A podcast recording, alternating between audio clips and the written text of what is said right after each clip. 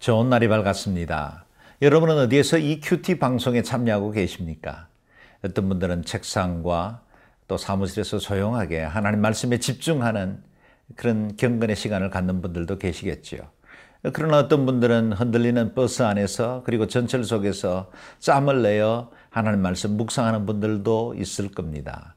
어떤 환경, 어떤 상황에 있든지 간에 우리 하나님은 우리에게 말씀하실 수 있는 분이시고 그 말씀하시는 하나님이 우리의 개인과 삶의 현장 속에 오셔서 우리를 지도하시고 이끌어 가시기를 바랍니다. 다윗의 영성의 특징은 현실의 뿌리를 박았다는 것입니다. 그래서 유진 피터스는 그의 책에서 다윗 현실의 뿌리 박은 영성이라는 책 제목을 정함으로 다윗의 영성의 특징을 잘 요약하고 있습니다.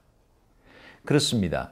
영성은 하나님을 경외하고 영원한 세계를 사모하는 것이기도 하지만 동시에 우리가 살아가고 있는 현장 속에 하나님의 뜻을 이루어 가는 것입니다.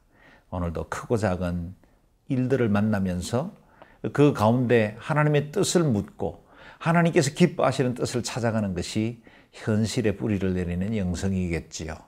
오늘도 주를 찬양하고 경외하며 동시에 우리의 삶 중에 하나님 기뻐 받으실 만한 아름다운 삶의 열매를 올려드리는 복된 하루로 살아갈 수 있기를 바랍니다.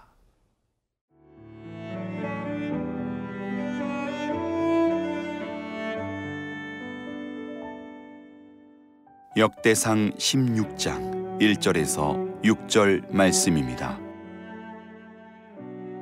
하나님의 궤를 메고 들어가서 다윗이 그것을 위하여 친 장막 가운데 두고 번제와 화목제를 하나님께 드리니라. 다윗이 번제와 화목제 드리기를 마치고 여호와의 이름으로 백성에게 축복하고 이스라엘 무리 중 남녀를 막론하고 각 사람에게 떡 한 덩이와 야자 열매로 만든 과자와 건포도로 만든 과자 하나씩을 나누어 주었더라. 또 레위 사람을 세워 여호와의 궤 앞에서 섬기며 이스라엘 하나님 여호와를 칭송하고 감사하며 찬양하게 하였으니 아삽은 우두머리요 그 다음은 스가랴와 여이엘과 스미라못과 여히엘과 마띠디아와 엘리압과 분하야와 오베데돔과 여이엘이라. 비파와 수금을 타고 아삽은 재금을 힘있게 치고 제사장 분하야와 야하시엘은 항상 하나님의 언약궤 앞에서 나팔을 분이라. 다윗은 꿈에도 그리던 그 언약궤를 자신의 성으로 모셔왔습니다. 그것은 다윗에게는 큰 기쁨이었고 감동이었지요. 그리고 그의 생애 최고의 날이었다고 고백할 만한 일이 되었습니다. 그리 크지 않는 나무 상자였습니다. 오랜 시간이 지났기 때문에 아마 굉장히 낡은 모습을 띠고 있기도 했을 겁니다. 그러나 언약궤는 그 법궤는 단순한 나무 상자에 지나치지 않습니다. 왜냐하면 그곳에는 하나님의 임재가 함께 하셨다는 상징들이 들어 있었고 그리고 법궤 위 스랍들 천사들과 그리고 시연좌 은혜가 베풀어지는 보좌 그 피 뿌리시는 보혈로 인해서 온 이스라엘 백성들과 제사장들의 죄를 정결케 하는 거룩한 예식이 진행되던 곳이었습니다. 그리고 이스라엘 백성들이 출애굽해서 광야를 지날 때 언제나 백성들 앞서 그들의 길을 인도하던 언약의 상징이었습니다. 그 하나님의 임재가 다윗 성 안으로 들어온 것입니다. 이것만으로도 다윗은 그가 세상을 얻은 것보다 더 큰 영광과 기쁨을 얻었다고 얘기했던 것입니다. 그리고 그 사제가 선포되어지고 하나님의 임재가 있었던 그 언약궤에서 그는 그의 믿음을 다시 재확인하고 하나님을 사랑하는 그 마음들을 온전히 올려드릴 수 있었습니다. 우리에게도 언약궤라 말할 수 있는 예수 그리스도 그 십자가의 은혜가 우리의 마음속에 임했지요. 그래서 구제 사죄의 은총이 선포되어지고 우리를 구원하시는 그 하나님의 놀라운 은혜가 증거되었습니다. 우리가 예수 그리스도의 이름을 믿는 그 순간 그 주님이 내 삶의 주인이 되게 하셨고 그리고 그 주님이 내 삶을 통치하시는 온전한 왕으로 임하게 된 것입니다. 이 부정하고 모난 인생 가운데도 주님이 찾아오셨습니다. 허물 많고 우리 스스로도 우리 인격에 대해서 자신할 수 없는 허물 많은 저희에게 우리 주님이 너는 내 것이라 말씀하시고 우리의 심령 가운데 오셔서 나와 함께 살자 말씀하신 것입니다. 내가 너희 안에 너희가 내 안에 그함으로 함께 의의 열매를 맺자고 말씀하십니다. 다윗은 자신의 장막에 언약궤를 모신 이후에 먼저 하나님께 화목제를 드렸고 그리고 제사를 드린 이후에 이제는 그 기쁨을 온 백성들과 함께 나누기로 했습니다. 2절 3절 말씀입니다. 다윗이 번제와 화목제 드리기를 마치고 여호와의 이름으로 백성에게 축복하고 이스라엘 무리 중 남녀를 막론하고 각 사람에게 떡 한 덩이와 야자 열매로 만든 과자와 건포도로 만든 과자 하나씩을 나누어 주었더라. 왕으로서 백성들을 대표할 뿐만 아니라 하나님을 대표하는 자로 그 모든 기쁨을 함께 하기 위해서 음식들을 나누었습니다. 요즘 우리로 보면 그닥 그렇게 가치 있는 물건들은 아니지만 당시의 사람들에게는 이건 큰 선물이 되었을 겁니다. 그리고 당시나 지금이나 어떤 큰 행사가 있고 축제가 있으면 선물을 나누거나 기념품 그리고 음식을 나누어 먹음으로 그 기쁨을 배가시켜 왔죠. 다윗 역시 이와 같이 언약계가 자신의 성에 온 것을 기뻐하고 모든 백성들과 함께 즐거워하기 위해서 음식을 나누고 함께 즐거워하는 시간을 갖게 되었습니다. 엄청난 양의 음식이 백성들에게 베풀어졌습니다. 그리고 그 음식은 남자와 여자를 구분하지 않았습니다. 부귀한 사람과 또 천한 사람을 나누지 않았습니다. 어른과 아이를 나누지 않았습니다. 모든 사람, 물론 남녀하고 모든 사람들에게 동일하게 베풀어진 하나님의 은혜를 상징합니다. 기쁨의 원천 되시는 하나님을 이와 같은 축제를 통해서 기억하게 하신 것입니다.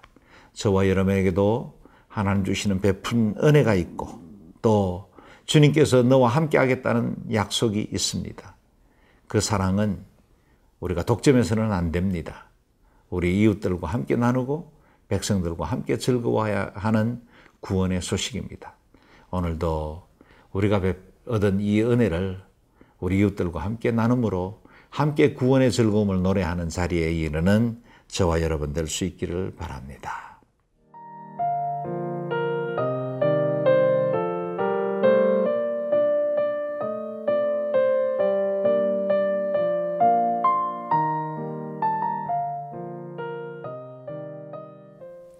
이어지는 5절과 6절에는 계속해서 찬양을 섬겨오던 사람들의 명단을 소개하고 있습니다. 아삽은 지휘자였고 그리고 비파와 수금, 나팔을 불던 찬양 사역자들의 명단이 등장합니다.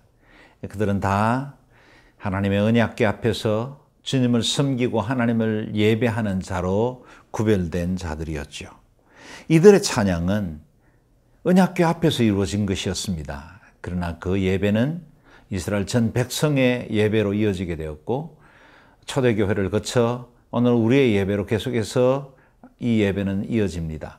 뿐만 아니라 이 예배는 마지막 날 예수 그리스도께서 다시 오실 때 어린 양 혼인잔치에 참여한 모든 나라와 족속과 백성들이 함께 예배할 정말론적 예배로 이어갑니다. 지금도 세계 곳곳에 24시간 기도와 찬양으로 예배하는 공동체들이 있지요. 어, 개인적으로는 정말 귀하고 아름다운 공동체라고 생각을 합니다. 그러나 우리의 예배가 24시간 어떤 특정한 장소에서 구별된 예배를 드려야만 하는 것은 아닙니다. 왜냐하면 언약계 되신 그리스도가 이미 우리 안에 거하시고 우리가 머무는 곳곳에 하나님의 임재가 함께하기 때문입니다.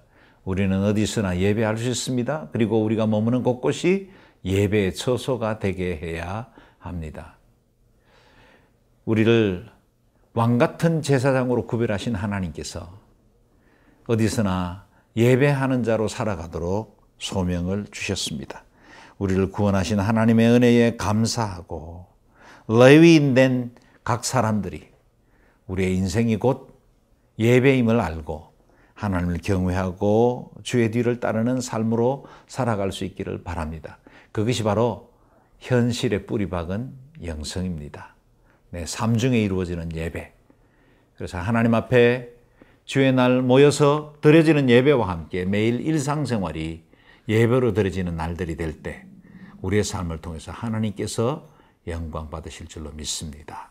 오늘도 어디에서 무엇을 하든지 예배자로 살아가는 저와 여러분 될 수 있기를 바랍니다. 기도하겠습니다. 존귀하신 하나님, 우리를 거룩한 나시린처럼 레위인처럼 예배하는 자로 구별하셔서 왕 같은 제사장 삼아 주신 것을 감사합니다. 어디에 있든지 무엇을 하든지 하나님 앞에 늘 예배하는 자로 살아갈 수 있도록 은혜 베풀어 주시고 이 예배가 마지막 날 예수 그리스도 앞에서 드려질 영광스럽고 완전한 예배로 이어질 때까지 결단코 주저하거나 흔들리지 않고 끝까지 예배하는 자로 살아가는 저희들 되게 도와 주옵소서 감사드리며 예수님 이름으로 기도드리옵나이다. 아멘.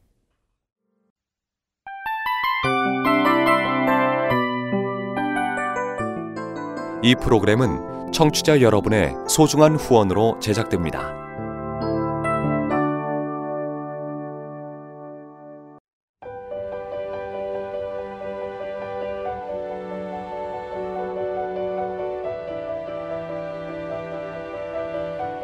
세상에는 수많은 교회들이 있지만 더 깊이 있는 말씀 강해를 찾기 위해 크기로만 교회를 선정하지 않습니다. 보다 좋은 영적 콘텐츠를 더 많이 나누기 위해 방송비를 받지 않습니다. 1년 365일 복음만 전하고 싶어서 우리는 광고를 하지 않습니다. 온누리의 복음을 땅끝까지 CGN TV와 함께 땅끝 성교사가 되주세요